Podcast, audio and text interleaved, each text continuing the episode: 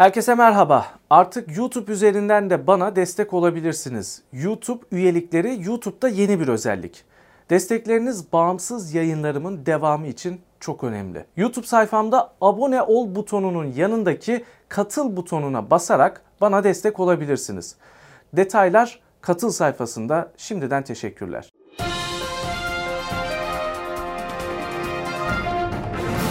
10. köyden herkese selamlar. Avukat Sayın Ali Çitil ile birlikteyiz. Özel bir konu var. Onu konuşacağız. Hoş geldiniz. Hoş bulduk. Teşekkür ederim.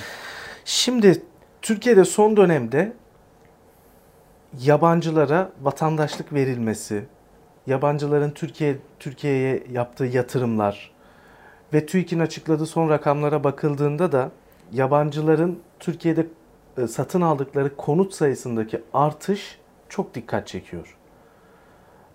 Ve özellikle bu Suriye krizinden sonra Türkiye'ye gelen mültecilerin e, bir kısmının vatandaşlığa geçtiği de ifade ediliyor. Bu alanda çalışan bir avukatsınız. O yüzden e, başta vatandaşlık meselesi olmak üzere yabancıların Türkiye'de işletme e, açması vesaire bütün bunların hukuki altyapısı nedir, ne değildir bunları biraz konuşmak istiyorum, bilgilendirmenizi istiyorum. Vatandaşlık nasıl alabiliyorlar? Yani şöyle, e, istisnai vatandaşlığın kazandırılması ile alakalı düzenlemeler e, değişti. En sonki yabancı mevzuatımızla alakalı e, değişiklikler kapsamında e, 250 bin dolar gayrimenkul edinen bir yabancı. Bu arada Suriyeliler hariç olarak geçiyor. Suriyeliler e, 250 bin dolarlık gayrimenkul satın alarak istisnai vatandaşlığı kazanılma yoluna gidemiyor. Niye? Onu söyleyeyim. Ee, söyle sadece Suriyeliler için bu getirildi. Çünkü Evet. geçici koruma altındalar. Süreçleri e, yaşadıkları süreç geçici olarak görünüyor. Siyasi bir kararla e, Türkiye alındıkları için onlarla böyle bir istisna getirildi. Ancak Evet. ancak Cumhurbaşkanlığına bağlı e, düzenlemelerle, kararnamelerle özel vatandaşlık e, istisnai olarak vatandaşlık kazanabiliyorlar. Kararnameyle e, bu mümkün e, oluyor. İçişleri Bakanlığı'nın ilgili kurumuna örnek veriyorum doktorsa Suriyeli şahıs ya da işte herhangi bir meslek mensubuysa o ilgili kurum o onay veriyor, e, muvaffakat veriyor ve muvaffakatiyle, görüşüyle e, İçişleri Bakanlığı'na bildiriliyor. İçişleri Bakanlığı e, Cumhurbaşkanlığı e, vatandaşlık listesine alınıp alınmayacağına karar veriyor.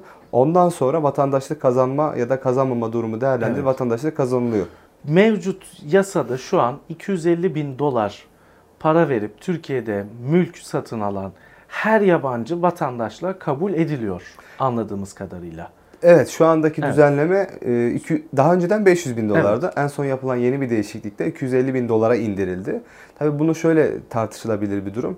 Yani siyasi bir karar olduğu için e, dünyada böyle bir örneği yok. Öncelikle onu söyleyelim. Dünyada hiçbir ülkede, Avrupa'da, Amerika'da e, ve birçok e, ülkede uygulama bu şekilde değil. Yani oturma izni alınabilir, ikamet izni alınabilir, çalışma izni alınabilir. Ancak e, bu şekilde bir bedel ödeyerek 4 aylık bir zaman dilimi içerisinde vatandaşlığın kazan, kazandırılması çünkü vatandaşlıkla birlikte aynı zamanda Her şey tabii. e, yani. çünkü vatandaşın ekonomik hakları, sosyal haklar yani anayasada yazan tüm haklar e, kökeni ne olursa olsun Evet. bakılmaksızın eğer Türk vatandaşı vatandaşı vatandaşıysanız bu haklardan e, faydalanabiliyorsunuz. Dolayısıyla ilerleyen dönemlerde böyle sorunlarla karşı karşıya gelebiliriz. Hani Büyük Ortadoğu projesi kapsamında olduğunu söyleyenler var. Bir sürü tartışma var şu anda siyasi anlamda söylüyorum. Türkiye'nin nüfusuyla e, planlı olarak oynanıyor diye e, çok ciddi argümanlar üretenler var.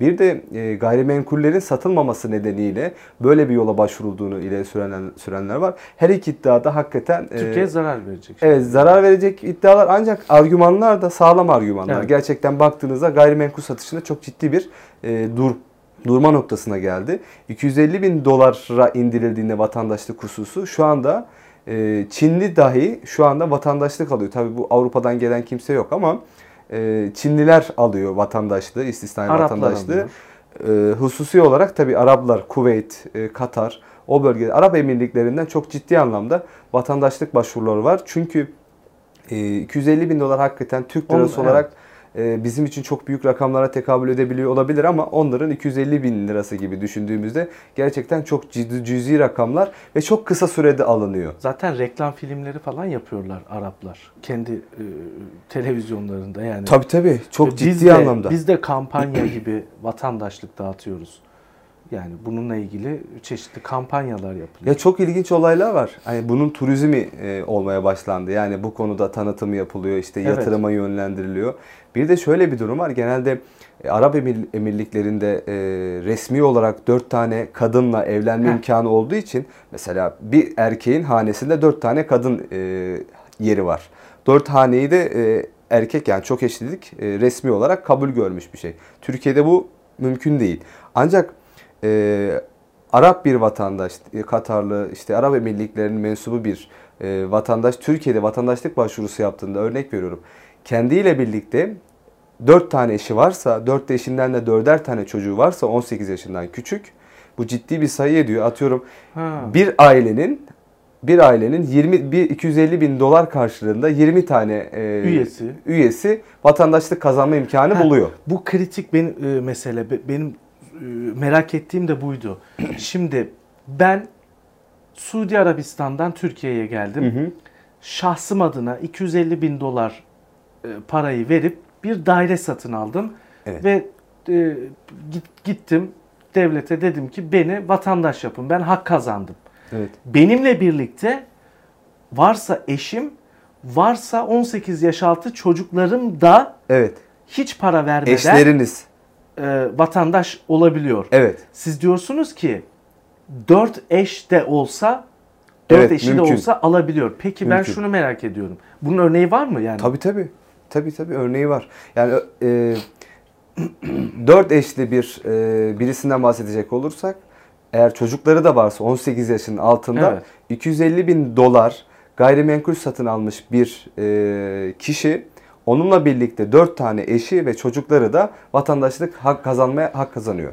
Peki benim merak ettiğim şu. Türkiye'deki medeni kanun çok eşliliğe müsaade etmiyor. Tabii tek eş. Biz tanımıyoruz çok eşli. Evet. Yani resmi olarak.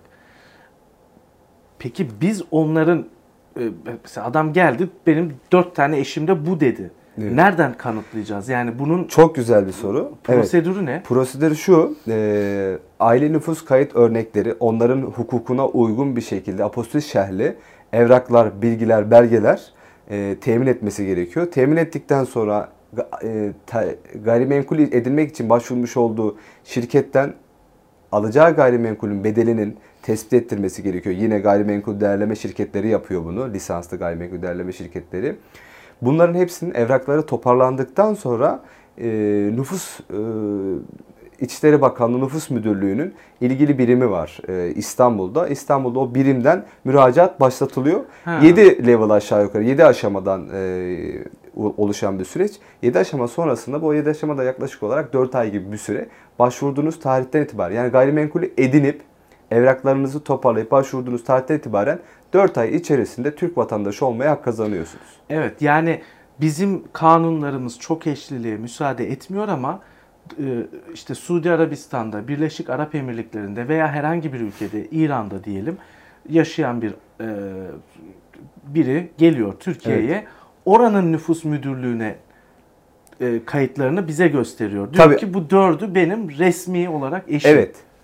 Orada yazıyor zaten. Şahsın ismi yazıyor ve e, haneler kısmında 4 tane eşimin kaydı görünüyor. Peki sınırlandırma Resmi. var mı? Sınırlama? Sınırlama derken Yani 4 dö- eşin üstünde evlenemiyorlar. Zaten ha, orada dö- dört tane eş çocuk sınırlaması var mı? Çocuk sınırlaması Ya da yok. 100 tane çocuğu var. 100'ü de Sınırlama mi hak yok. kazanıyor? Eğer 4 eşten olduğu sabitse yine onların kayıtlarını getirebiliyorsa onlarda da sınırlama yok. Vatandaşlığını kazanabilir. Çocukların 18 yaşın altında olması Tabii gerekiyor. 18 yaşında olan çocuk için ayrıca bir gayrimenkul edinmeleri, ayrı bir müracaat Ha, yapmaları 18 gerekiyor. yaşın üstü. 18 ve 18 üstü. Evet.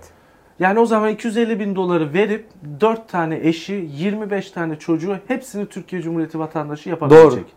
Mümkün ve uygulamada da Örnekleri çok de var. örnekleri var. Evet. Uygulama çok örnekleri var. Talep var mı?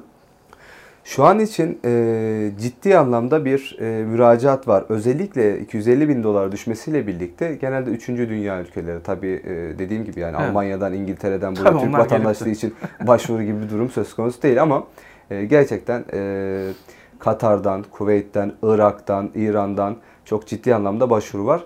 Dediğim gibi Suriyelilerle alakalı e, aslında kamuoyunda yanlış bilinen bir şey var. Ha, Suriyeliler vatandaşlar alınmıyor yani. Evet, gayrimenkul edinerek Suriyeliler vatandaşlık kazanamıyor. Suriyeliler e, şahsi olarak da gayrimenkul edinemiyorlar. Ha, o özel izne bağlı. Cumhur, Sayın Cumhurbaşkanı'nın Evet. iznine bağlı. Ancak yani. şunu da söyleyeyim, birçok Suriyeli, onu da birçok örneği var.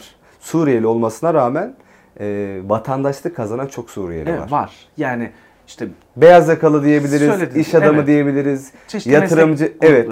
Onlar Nasıl kurmuş yani? olduğu kontaklarla bu vatandaşlık e, kazanma işlemini gerçekleştiriyorlar. Peki vatandaşlık meselesi bu. Bakın bilmediğimiz bir konuda e, çok kritik bilgiler verip aydınlattınız kamuoyunu. İşletme açıyor Suriyeliler deniliyor. Evet. E, Her yerde Suriyelilerin işte tatlıcıları, işte Restoranlar. restoranları, işte ne bileyim giyim mağazaları Genelde Başakşehir, başladılar. Fatih bölgelerindeler. Evet. Evet. Hatta ben şunu gördüm. Fabrikalar var. Çerez üretiyorlar. evet. Dondurma üretiyorlar. Yani Evet. pazara mal da sokmaya başladılar. Bunu nasıl açıyorlar bunları? Yani aslında şöyle bir gerçek Hukuken. var. Evet, şöyle e, şunu söyleyebilirim. Hukuken hiçbir engel önlerinde yok. Şirket kurabilirler, şirket işletebilirler. Bunların hukuken hiçbir engel yok. Zaten şöyle bir şey var. Biz e, siyasi bir kararla, politik bir kararla Suriyelileri Tür- Türkiye'ye aldık. Evet. Ancak orada şöyle bir adaptasyon süreci, hani bunun dünyada uygulaması var. Yabancılar birçok ülkede e, yaşamak için bir takım standartları var, eğitimler düzenliyor. Evet. Biz bu süreci yönetemedik. Yönetemediğimiz için bir takım sorunlar yaşamaya başladık. Yani biz şunu kabul etmemiz lazım. Gerçekten artık Arap Emirlikleri'nden ve birçok Orta Doğu coğrafyasından Türkiye'de birçok insan yaşıyor. Bizim bir sefer bunu kabul etmemiz lazım. Yani burada e, kabul etmezsek çünkü çözüm üretemeyeceğiz. Ha, yani artık yoğun bir şekilde Türkiye'de Evet. yaşıyorlar. Araplar özellikle. Kesinlikle her yerde yaşıyorlar ve e, devam edecekler de. Vatandaşlık aldılar. Yani bundan sonra politika kim hangi siyasi parti olursa olsun hangi siyasi parti iktidara gelirse gelsin bu politikayı değiştirse dahi Ha, mevcut evet. Türkiye'de vatandaşlık almış, şirket kurmuş, yatırım yapmış birçok insan var. O yüzden artık bu gerçekle yüzleşip ona göre bir politika Evet. izleyip bu e, eksiklikleri, aksaklıkları gidermemiz lazım. Ki çok hızlı nüfus Çok ciddi çoğalan, artış.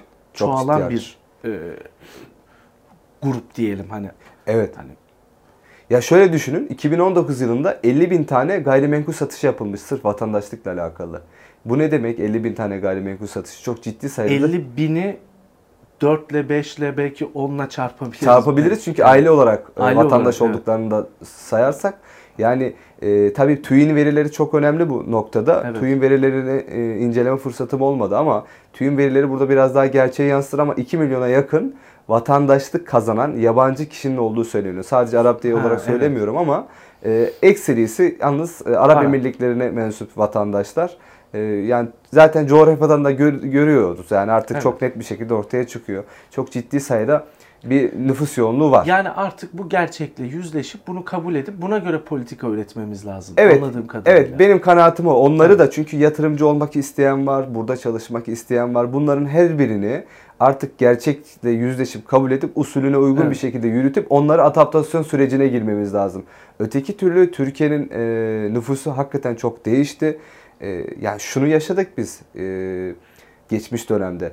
E, Bursa'da bir milletvekili aday adayıydı.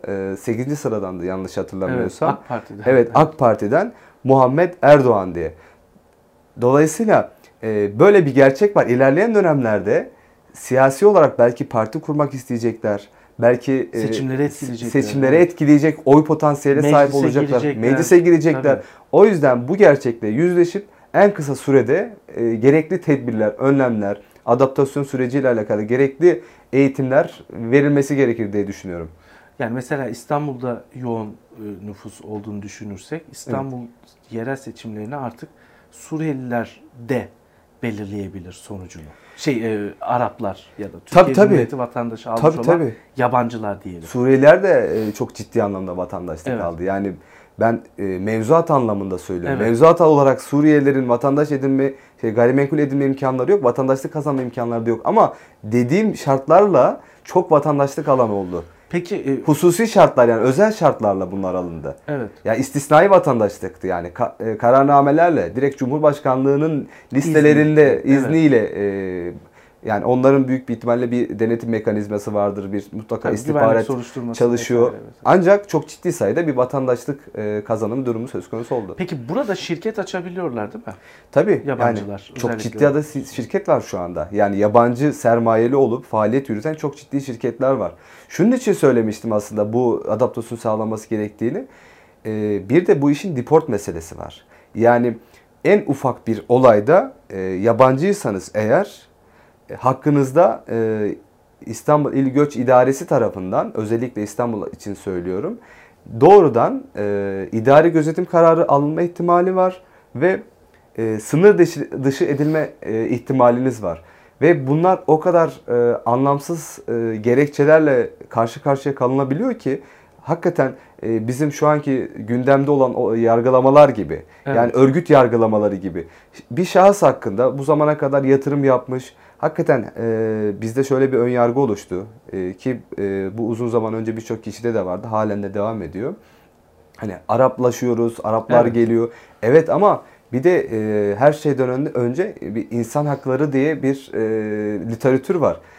Bu kişileri kontrolsüz bir şekilde alıp sonrasında hiçbir suça karışmamış olmasına rağmen e, herhangi bir örgütle irtibatlandırıp ve o hakkında adli bir soruşturma olmamasına rağmen sadece idari bir kararla ki bunları e, biliyorsunuz en sonki son dönemde yapılan ceza yargılamalarında yaşadık. Evet. Şu anda da İl Göç İdaresi tarafından çok ciddi anlamda hukuka aykırı işlemler yapılıyor. Yani bir idari gözetim kararıyla birisi hakkında adli bir soruşturma ol- olmamasına rağmen bir ihbar nedeniyle hakkında işte filan örgütten e, bir e, ihbarda bulunuldu. Bu nedenle seni deport ediyoruz diyebiliyorlar ve deport merkezinde e, çok uzun süre kalmak Evet. zorunda kalıyorsunuz. Yani keyfi biçimde tutulabilir bir yabancı.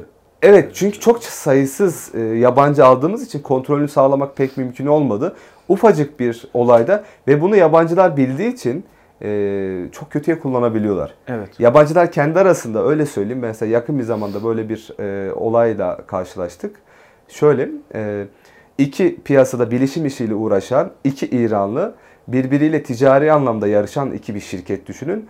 E, bir tanesi artık işi iftira boyutuna taşıyıp diğer e, rekabet ettiği firmaya böyle bir ithamda bulunup işte bu DAEŞ örgüt üyesi, IŞİD örgüt üyesi gibi bir e, suçlamayla Evet. ihbarda bulunup o kişiyi şirketin yetkililerini, şirketin çalışanına dahil deport merkezine gönderdiler. Ve deport merkezinde hakkınızda böyle bir ihbar var diye idari gözetim kararını kaldırmak pek mümkün olmuyor. E yani e, Adli bir soruşturma olmamasına rağmen tutabil gözaltı gibi düşünün. Evet, idari gözetim kararı alıyorlar hızlı bir şekilde diyorlar ki sen yani sen böyle bir örgüt üyesi olabilirsin iddiası da yok. Adli bir soruşturma da yok. Ancak e, böyle bir idari gözetim kararıyla e, adli soruşturma olmasına rağmen çok uzun zaman idari gözetim altında kalabiliyorsun. Ama bu vatandaşlar bir süre sonra tabii buradan gitmek isteyecekler. Yani Yani ye- yatırımlarını da çekmek isteyebilirler. Çünkü Türkiye güvenli bulmayabilirler. Tabii yani yatırım amacıyla geliyor zaten. Bir de yatırım yoluyla vatandaşlık kazanma var. Hani biraz önce gayrimenkulden bahsettik 250 bin dolar. Bir de e, bankaya 500 bin dolar yatırarak vatandaşlık alma imkanınız var. Dolayısıyla şu an için e, Türkiye biraz da ekonomik anlamda güçlük çektiği için e, her ne kadar tasvip etmesek de böyle bir vatandaşlık kazandırma yoluna gitti. Evet. Yani bir bedel alarak aslında vatandaşlığı satma gibi bir durum söz, Evet. söz konusu. Çok ciddi e, sonuçlar ortaya koyabilir. Eğer kontrol sağlanmazsa, ciddi denetim sağlanmazsa Peki buradaki hukuku, işleyişi vesaire biliyorlar mı? Yani siz avukatlar olarak e, Yani şöyle- oluyor musunuz? şöyle Yani yabancılar soruyorlar mı size? tabii soruyorlar. E, yabancılar hukuku evet mevzuatı çok açık net. Ancak son dönemde yapılan değişiklikleri uygulamada çok e, bürokraside e, işte bürokratların yeni olması, e, il göç idaresinin bu anlamda henüz daha gelişiyor olması bir takım sıkıntıları da beraberinde getiriyor. Çok e, ihtiyaçları oluyor haliyle avukata ihtiyaçları oluyor ama işte hukuku uygulatmak bu noktada her yönüyle Türkiye'de bu, bir problem e, baştan itibaren bir problem. Son dönemde de çok tartışılan konular. Aynı problemler orada da devam ediyor. E, işte yakın bir tarihte yine e, bir Çinli bir vatandaş e, gelmişti. Konuşmuştuk. Vatandaşlık almak istediğini söylemişti. Vatandaşlık almasının sebebi de yani ne, ne mesela? e, sordum çocukla ilgili. Yani orada bir nüfus planlama dolayısıyla yasak varmış. Ee, Ha, Evet. Kısıtlama var. kısıtlama var. Ee, dolayısıyla o kısıtlanmayı aşabilmek adına Türk vatandaşlığını alıp çocuğunu e, Burada doğuracak. burada doğurmak istiyor. Yani e, hani diyelim 4 çocuk yapmak istiyor. Beş Evet orada bir kota varmış. Evet. Yani istediğiniz şekilde doğum Evet. mümkün olmuyor diye hissedilir. Nüfus biliyorsunuz oranın nüfusu çok fazla. O nedenle bir kısıtlama Bu varmış. da ilginç bir örnekmiş. Yani Evet. çocuk doğurmak için bile Türkiye Cumhuriyeti vatandaşlığı almak isteyen bir Çinli Evet, evet. gerçeği var yani artık. Evet kesinlikle yani çok ciddi anlamda bir yabancı potansiyeli var şu anda. Peki e, o Arapların böyle mesela iş, orada yatırım yapan onlarla da hı. çalışıyorsunuz, görüşüyorsunuz. Onların gerekçeleri neler neler oluyor? Yani Türkiye'yi ne, nasıl nasıl görüyorlar? Onlar mevcut siyasi iktidarın çok e, makul ve makbul olduğunu, e, Orta Doğu'daki e, hukuksuzlukların, Orta Doğu'daki bataklıktan kurtulma yolu olarak görüyorlar Türkiye'yi. Türkiye şu anda çıkış yeri olarak. Türkiye'yi e, kendi ülkeleri gibi görüyorlar. Yani Türkiye onlar için kendi ülkeleri olarak kabul ediliyor. Yani burası da bizim vatanımız diyorlar. Evet, burayı bir vatan gibi görüyorlar. Ee, ama tabii e, işlerinde çok e, siyaseten bu e, düşüncede olmayanlar da var. Türkiye'yi bu noktada e, az da olsa Türkiye'nin hani bu siyasi kararlarla coğrafyalarında çok ciddi roller aldığını ve bu roller nedeniyle buraya gelmek zorunda olduğunu düşünenler de var. Tabii ekserisi tam tersini düşünüyor. Evet. Peki e, burada böyle işletme e, açan işte ne bileyim fabrika kuran yabancılar e, mevcut kanunlar çerçevesinde yani bunu istedikleri gibi yapabiliyorlar mı? Yani engel bir durum yok. Yani Türk vatandaşları, Türk şirketleri hangi mevzuata e, tabiyse Ha, onlar aynı. da aynı me- mevzuata Yani aynı tabi. vergiler Evet. falan. Tabii tabii vergiler Hepsi. noktasında da çok fazla şey Çünkü diyebilir. o da bir tartışılıyor ya. evet hani soruyorum. onlar işte hiçbir vergi ödemiyor, Ha. biz çok fazla vergi o da ödüyoruz. kirli bilgi yani. O da biraz e, biraz değil yani o kirli bilgi, yanlış bir bilgi. Öyle bir durum söz konusu değil. Kurum şirketse kurumlar vergisine tabi, şahısa gelirler vergisine tabi. Dolayısıyla herkes e, tahakkuk eden vergiyi ödemek durumunda. Onlar da aynı şekilde, aynı hukuka uygun bir şekilde süreçlerini yürütüyorlar. Yani bizde nasılsa onlar da tabii onlar biz biz nasıl e, genelde vergi Evet. ödemekten imtina ederiz, kaçınmaya çalışır. Onlar da bunu çok seviyor. Yani o, o nedenle ortak noktalarımız çok. Yani onlar da e, usulsüz işi çok seviyor, hukuksuz işi çok seviyor. Bunun başka bir yolu var mı? Çözüm olarak genelde Ha, soruyorlar, böyle bir arayış içerisindeler. Yani aslında Türk vatandaşlarının e, Öğrenmişler evet, yani. bizim bizim e, damarlarımızda olan bir kan onlarda da bir var gerçekten. Yani onlar da öğrenmişler, onların da bu yönü var. Çok daha ağır. Yani biz aslında gelişmekte olan bir toplumduk. Ee, Evet. onların da katılmasıyla bu gelişmişlik düzeyimiz biraz daha zayıfladı. Çünkü gelişmişlik sadece binaların e, olmasıyla olmuyor yani sadece betonlarla gelişmişlik mümkün değil. E, onlar da biraz e, bizde de bir Arap kültürü var yani Arap geçmişi var. Onlar da bunu daha da çok görüyoruz. Diyoruz ki aslında biz bir e, ilerleme kaydederken şu anda onların katılımıyla birlikte biraz daha bizi geriye çekiyorlar. Bu da bir gerçek. Evet. Çok teşekkür ediyorum. Var mı eklemek istediğiniz Ben bir şey? teşekkür ederim. Çok sağ olun. Çok sağ olun. Avukat Ali Çit ile birlikteydik. Yabancılara vatandaşlık meselesini ele aldık. Burada işletme açıyorlar. e, Şirket kuruyorlar. Vatandaşlık alabiliyorlar ki yabancılara konut satışında son dönemde özellikle çok ciddi e, e, miktarda artış söz konusu. Hem bunun gerekçelerini biraz anlamaya çalıştık hem de nasıl oluyor bu iş? Prosedür ne? İşte ne istiyorlar, ne, gerek, nelere ihtiyaç var, işte bir vatan, nasıl vatandaş olunur bu konularda hukuki bilgiler verdi. Şimdilik hoşçakalın.